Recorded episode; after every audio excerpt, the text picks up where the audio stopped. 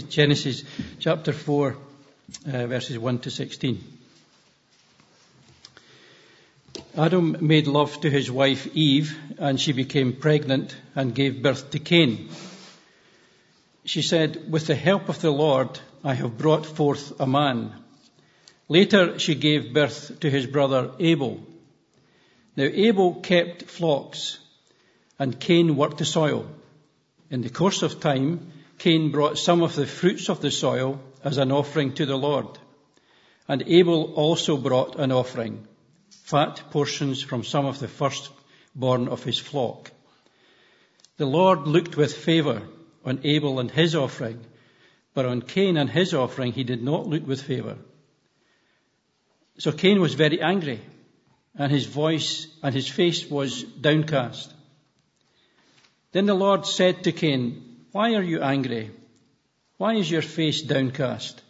If you do what is right, will you not be accepted? But if you do not do what is right, sin is crouching at your door. It desires to have you, but you must rule over it. Now Cain said to his brother Abel, Let's go out to the field. While they were in the field, Cain attacked his brother Abel and killed him. Then the Lord said to Cain, Where is your brother Abel? I don't know, he replied. Am I my brother's keeper? The Lord said, What have you done? Listen, your brother's blood cries out to me from the ground. Now you are under a curse and driven from the ground, which opened its mouth to receive your brother's blood from your hand. When you work the ground, it will no longer yield its crops for you. You will be a restless wanderer on the earth. Cain said to the Lord, My punishment is more than I can bear. Today you are driving me from the land, and I will be hidden from your presence. I will be a restless wanderer on the earth, and whoever finds me will kill me. But the Lord said to him, Not so. Anyone who kills Cain will suffer vengeance seven times over. Then the Lord put a mark on Cain so that no one who found him would kill him.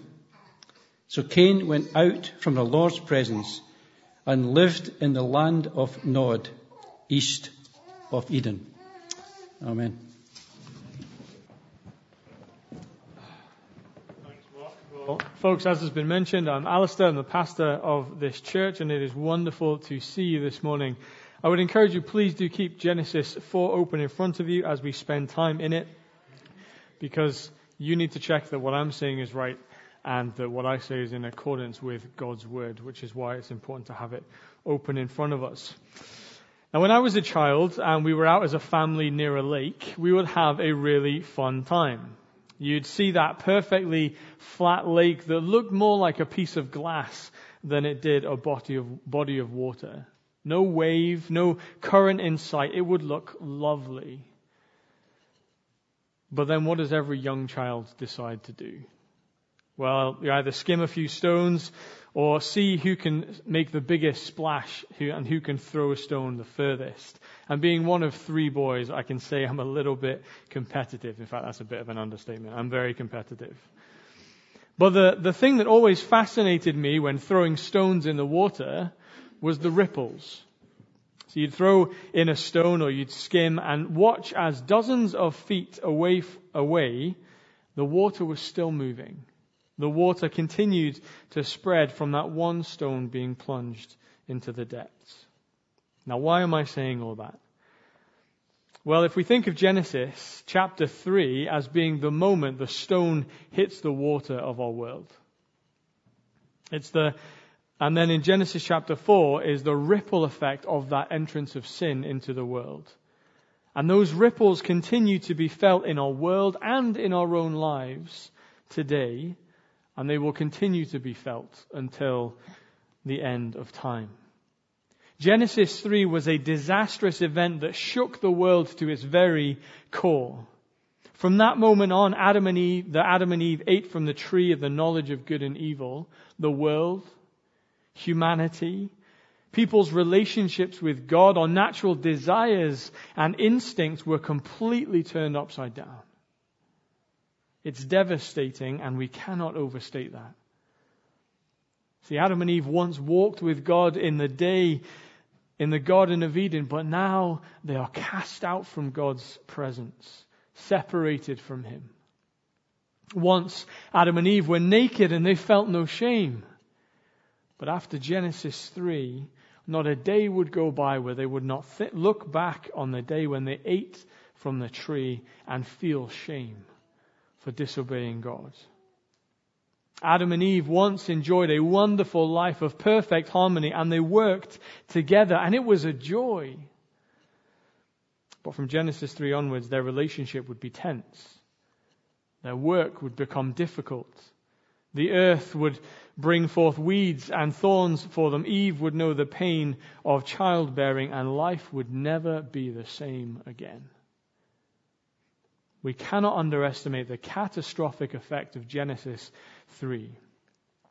So, how does the story continue? Well, in Genesis 4 and the following chapters, we see the ripple effect of sin progressing. The story goes from bad to worse as sin, like a disease, spreads into every single human being, affecting every single part of creation and destroying life as we know it. This week we're going to see the first time anger and murder happens in the history of the world, and it just gets worse. In the coming weeks, we'll realize the more time passes, the more sin becomes the norm in the world. Even next week, in the first genealogy of Cain's family line, there is no mention of God. It's as if God is completely stricken from their minds. And then the first city is built in verse 17, and Cain names it after his son, because humanity is following the same prideful footsteps as Adam and Eve, saying, No, God, we don't want you, we want to be like you. We want to do things our own way and by our own strength. Now, why do I mention all of that? Well, because we need to realize that we have now left that perfect world of Genesis 1 and 2. And we are now in the realms of the, the world as we know it. A world of pain, of anger, of destruction, a world of death. But at the same time, I want us to see this morning that God, in spite of all the sin that has devastated creation, He continues to show grace. God's grace is there in Genesis 4 verse 1 where there is new life as Cain and Abel are born. See, God had every right to cast off the whole of creation and start again from scratch. And yet he graciously gives preserves Adam and Eve's life and gives them the blessing of children. And Cain and Abel represent two generations of Eve, one with faith and allegiance to God, and the other with allegiance to the serpent, to sin, and to rebellion against God. In the first 16 verses of Genesis 4, we're going to see three things. We're going to see the offering, the offense and the opportunity. They all kind of overlap in these verses, but I hope that they will help us think about how we can apply these verses in our own lives as we live in this world that is no stranger to sin.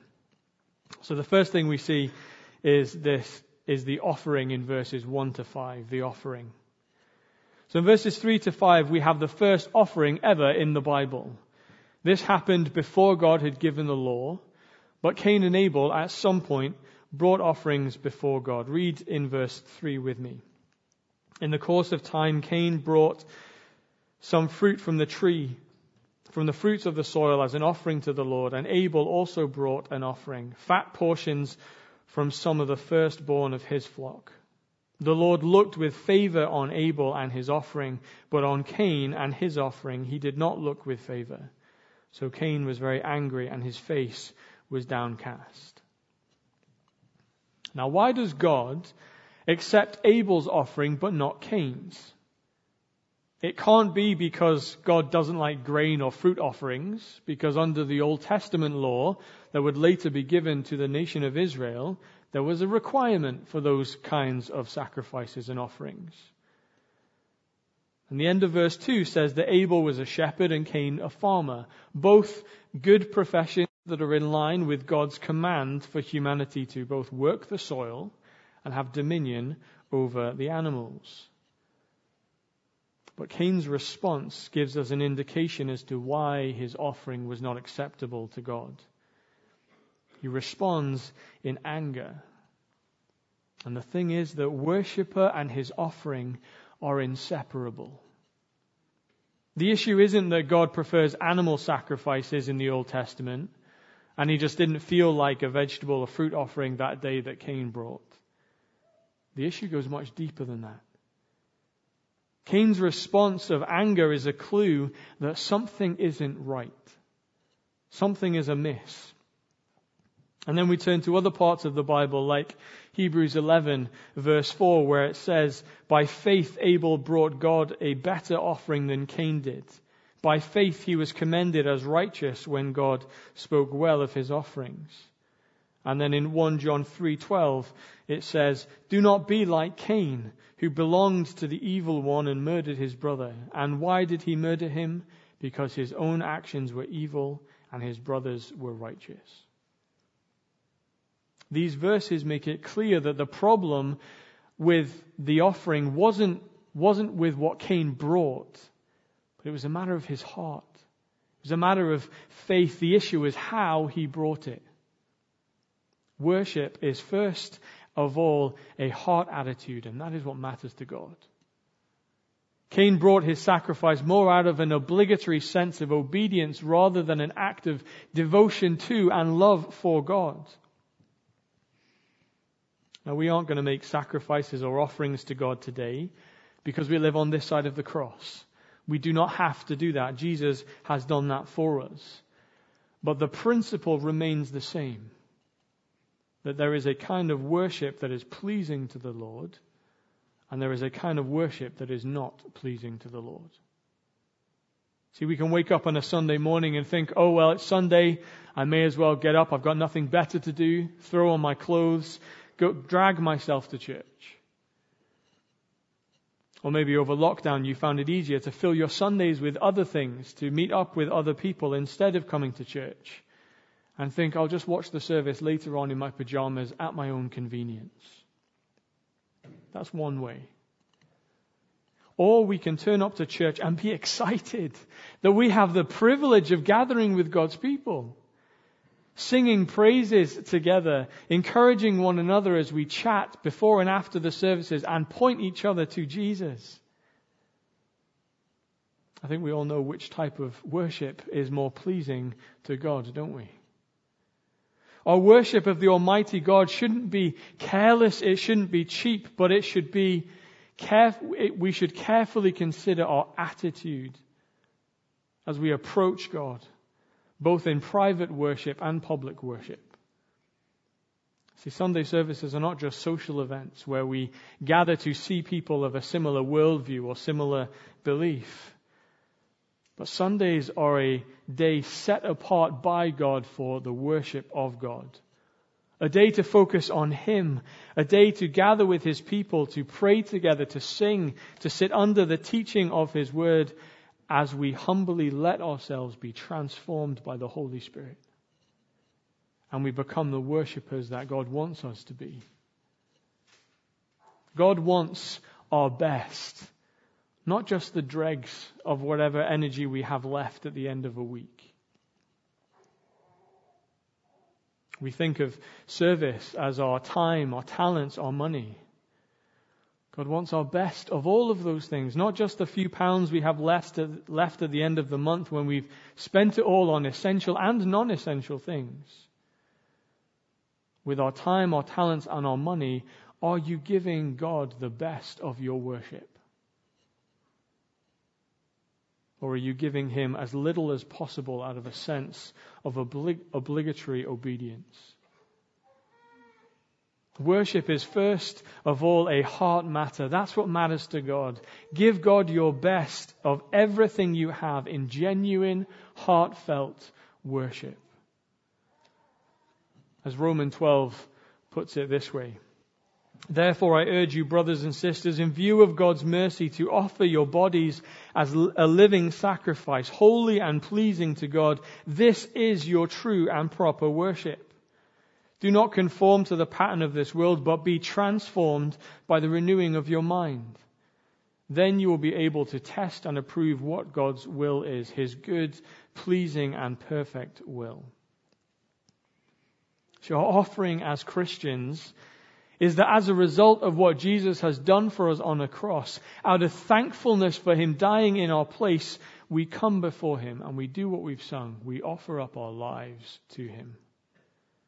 As the old hymn says, Take my life and let it be consecrated, Lord, to thee.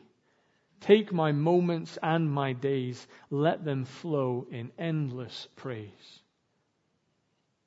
We should come before God in reverent praise, worshipping Him as He wants us to, and humbling ourselves by offering Him our best, by offering Him our everything. The second thing we see in this passage is the offense in verses 6 to 8. The offense. So God responds to Cain and his anger in verse 6. Read that with me. God says, Why are you angry? Why is your face downcast? If you do what is right, will you not be accepted? But if you do not do what is right, sin is crouching at your door. It desires to have you, but you must rule over it. Now notice how Cain, how God deals with Cain. Cain has basically acted like a child. He's thrown his dummy out of the pram. He's stormed off in a strop, stomping his feet as loudly as he, he can, giving off a massive, obvious sigh, and he is angry. Without a doubt, you could see it on his face. Now, God could have rebuked Cain harshly, told him to get over himself told him to say that, or said that the issue was in his heart and he just needed to forget about himself and get right with God. But, but notice that God doesn't respond out of anger or frustration. There is no tone of impatience or dismissal. God, like a father, kneels down with love and grace and says, What's wrong? What's bothering you? God basically says, Cain, I want you to be right with me. Look at your heart. I know the anger that is under the surface, and if it goes unchecked, it will grow into something far, far worse. And that's where our key verse is this morning in verse 7. Sin is crouching at your door. It desires to have you, but you must rule over it. It's the imagery of a, a lion that's waiting in the bushes patiently to catch its prey. And at the right moment, it pounces and catches and eats its full. I wonder if you've seen those videos on social media of people taking pictures at the zoo next to the lion's enclosure. They're in front of the glass, they're happy and smiling, but suddenly this massive creature lunges at them and they freak out and run away. That's like sin. See, we wouldn't laugh if we saw a lion coming our way, licking his lips, ready to eat us, we would run a mile. We see the danger, and so we get to safety. That's the imagery that God uses with Cain. Sin is like a wild animal that will tear you limb from limb if you do not stay on your guard and pay attention. Brothers and sisters, we need this warning just as much as Cain did. We might not be thinking about murdering our brother out of anger, but it's so easy, isn't it, to flirt with sin? To put ourselves in situations where we know we shouldn't be in, or to be in the company of people who we know the outcome will not glorify God. And yet we still walk by. Maybe even thinking that we're strong enough and able enough to resist temptation. And that might be true once or twice. But the reality is that sin is always crouching at the door and it will pounce. Maybe you're here this morning and you know that sin is waiting at the door of your heart. And you're tempted to open that door. You say, surely just a little look, just a little misstep. A little bit of rebellion won't really matter that much. Maybe you think you're strong enough to check out sin in whatever form that is most tempting to you. I've been there. I know most of us in this room have been there. I know the devastation that sin causes in people's lives. Brothers and sisters, please flee from sin. Don't be like Adam and Eve. The choice is there. You can resist sin and find blessing and life in Jesus Christ, or you can go into sin and be devoured. As a the- theologian from many years ago, John Owen said, Be killing sin, or sin will be killing you. See, sin can disguise itself as, as good and often ask only for small compromises. Just one more look, one more harmless flirt, one more lie, one more high, and inch by inch our sin leads us down a path of destruction. It doesn't require big steps, and small steps are actually easier to justify. Don't let the subtlety of sin deceive you into thinking that your sin is no big deal. The longer I've been a Christian, the more I have come to realize the devastating nature of sin and the havoc that it brings in my life. Sin is not to be messed with. Like a wild animal, God says, sin is crouching at your door and it will devour you. Now, Cain has been warned and the ball is in his court. And he has the option. He either heeds the warning and listens to God, or he ignores God and goes on his own. And sadly, he chooses the latter. And his first sin of anger grows into murder, as verse 8 tells us. Now Cain said to his brother Abel, Let's go out to the field. And while they were in the field, Cain attacked his brother Abel and killed him. Now, in verse 1, there was a sense when Cain was born that Adam and Eve were hoping, wanting Cain to be the redeemer, the promised seed of Genesis 3:15 who would defeat the serpent and make things right between mankind and God. But this hoped for redeemer is actually a murderer. Sin cannot be contained, but it has progressed. In a matter of verses, we've had the first rebellion of Adam and Eve, the first mention of anger, the first murder in the history of the world. And do you remember what God said to Adam and Eve when they rebelled against him and ate of the tree? In Genesis 2:17, God says, "Eat of it and you will die." And here we see it happening. The spiritual death happened immediately, but now the physical death has come into the world. The first death in the Bible as Abel is killed by his brother, the first offense against God as another human being made in the image of God is cut down. Sin is crouching at your door. It desires to have you, but you must rule over it. Cain opened that door and invited sin into the world, and it caused mayhem. And the final thing we see in these few verses is the opportunity in verses 9 to 16, the opportunity. See, in these verses, Cain is given the opportunity to confess that he killed his brother and repent of that sin. God asks Cain in verse 9, Where is your brother Abel? And Cain responds, I don't know. Am I my brother's keeper? Now, God isn't asking this because He doesn't know the answer. He is God. He knows all things. He sees all things. But God asks Cain that question to give him the opportunity to confess his sin and do the right thing after he's just done the wrong thing. But like a teenager, Cain barks back with those famous words, Am I my brother's keeper? And he now adds lying to his list of offenses against God. See, Adam and Eve, when they sinned, they confessed what they'd done. Sure, they blamed other things. Adam blamed Eve and Eve blamed the serpent, but they confessed what they did. Cain, on the other hand, does not. His anger, which resulted in the meditated murder of his brother, seems to have hardened his heart even further, and he basically barks back at God, saying, I have no idea where my brother is. What a stupid question that is, God. His response shows no love for man and no love for God. He's been given the opportunity to repent of his sin, but he refuses and he hardens his heart. His anger pushes him further away from God. Now, this isn't the main application point here, but I think it's important to say we need to keep an eye on our anger and on our attitude towards other people.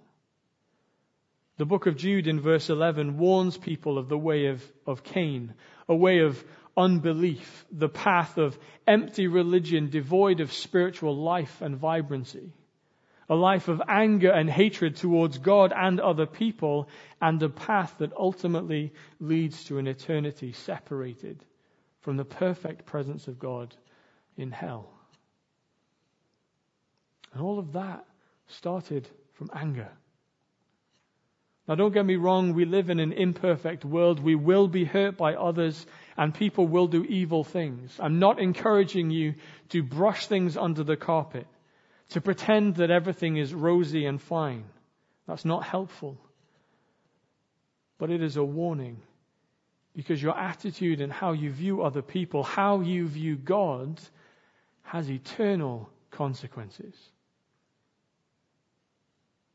Be careful. Sin is crouching at your door. God, obviously knowing what Cain had done, goes on in verses 10 to 12 to pronounce a judgment on Cain. Look at verse 12 with me. God says to Cain, When you work the ground, it will no longer yield its crops for you. You will be a restless wanderer on the earth. Now remember that from verse 2, we're told that Cain was a farmer. But now it will be impossible for him to grow crops because as a result of his sin, the curses that God pronounced on Adam in Genesis 3 have been amplified. God told Adam that growing crops would be hard, but God tells Cain that it will be impossible for him to grow crops. God drove Adam out of, the, out of his presence in the Garden of Eden, but now Cain will have no resting place on this earth, and he will be a wanderer all of his days how would you respond? If you're guilty of doing something, you would expect someone to say, Yes, God, I deserve that. I'm sorry. The judgment fits the crime 100%. But look at Cain's response. In verse 13, he says, My punishment is more than I can bear. Today you are driving me from the land. I will be hidden from your presence. I will be a restless wanderer on the earth, and whoever finds me will kill me no remorse, no confession, no indication that Cain even thinks he's done anything wrong. He doesn't feel bad about his sin, but he feels bad about the punishment. But do you see how God is still gracious? God doesn't destroy Cain. God doesn't take vengeance on him like we would. God doesn't fly off the handle in anger. But instead, he curses sin, curses Cain, letting him feel the consequences of his sin. But at the same time, he shows him grace by preserving his life so that no one will retaliate against him by putting a mark on him in verse 15. God shows grace even in the punishment. He doesn't say, Cain, you've just killed one of my creatures, someone made in my image, someone that I love. No, God is gracious because even in his punishment of Cain, he provides protection for him, even though he doesn't repent. God is being so gracious, giving Cain something that he doesn't deserve, and God is being merciful, not giving Cain something that he does deserve. Every single sin, every wrong attitude, every lie, every act of rebellion against God provides us with an opportunity we can go the way of Cain. Let it harden our hearts against God, where we pity ourselves and we make excuses for our sin and we despise any form of consequences. Or the other option is that we, we let the reality of our sin push us towards a God who is gracious Push us towards a God who is merciful, towards our cre- Creator who can and does provide forgiveness for those who call on Him. One path leads to destruction, And the other path leads to life. See, the consequences of sin must be paid for. But for those who throw themselves on the mercy of God, the punishment and judgment for sin was taken by another. Imagine a courtroom on that final day when God judges the world, which he will. Satan, the accuser, stands pointing the finger at every single person and pointing out the sin in their life, every evil deed they have done, every wrong attitude, every evil thought, every single thing that has gone wrong in their lives that finds its root in sin and rebellion against God. For the person who is not a Christian, they are found guilty and they must suffer the eternal judgment of God for sins in hell. But for the person who throws themselves on the mercy of God, as Satan reads out that really long list for every single one of us, Jesus steps in and says, Yes, all of that is 100% true. And that is just the beginning.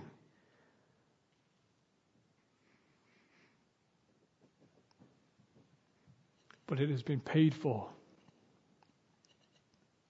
I paid the price for the sins of every single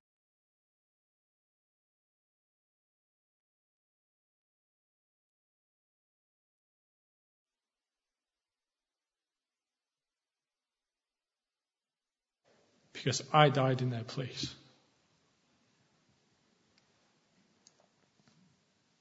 Friends, the opportunity is there for you right now. If you're not a Christian, if you don't know Jesus, please put your trust in Him today.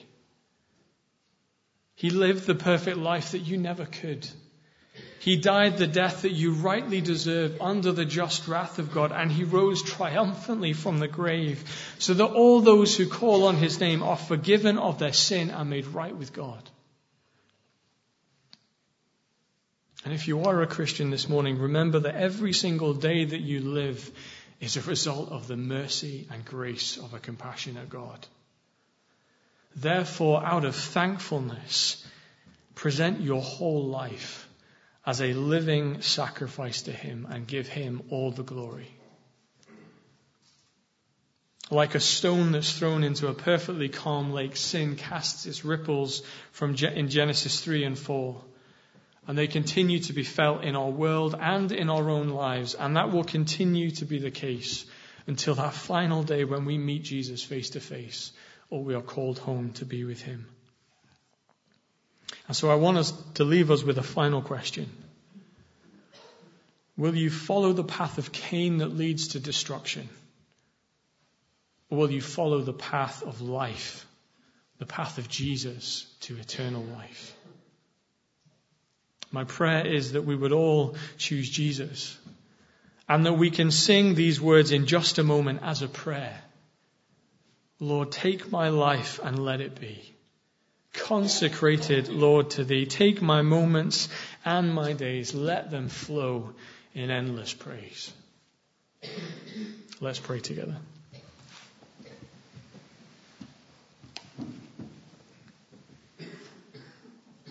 Heavenly Father, we thank you so much that you are gracious and merciful.